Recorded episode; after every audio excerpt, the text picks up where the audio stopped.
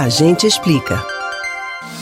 Quem tem plano de saúde já deve ter se questionado durante a pandemia do novo coronavírus sobre os direitos que tem caso precise fazer algum exame relacionado à Covid-19. A primeira orientação dos especialistas é que você fique atento ao contrato e às novas regras estabelecidas. Caso tenha algum problema, a recomendação é procurar a Agência Nacional de Saúde Suplementar e, dependendo da situação, a Justiça. Mas a agência já adianta que o plano de saúde não pode negar o exame que detecta o novo coronavírus. Isso porque a agência colocou a testagem na lista de procedimentos obrigatórios para beneficiários de planos de saúde. Mas assim como na rede pública, o exame só é feito quando houver recomendação médica.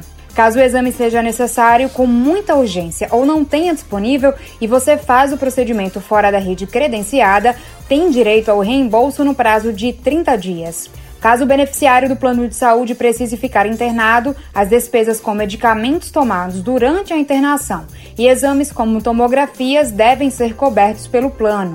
Mas depois da alta, o custo do medicamento que o paciente vai tomar em casa é de responsabilidade dele.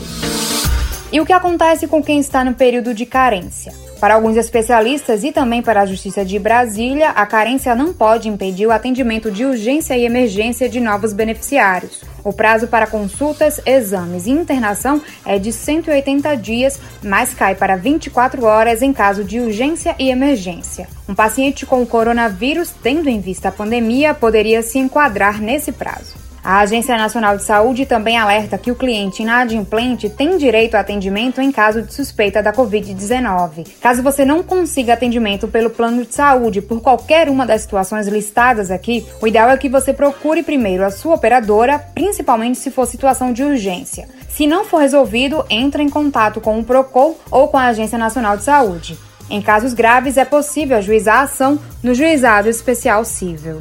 Você pode ouvir novamente o conteúdo do Agente Explica no site da Rádio Jornal ou nos principais aplicativos de podcasts Spotify, Google e Apple Podcasts. Camila Brandão para o Rádio Livre.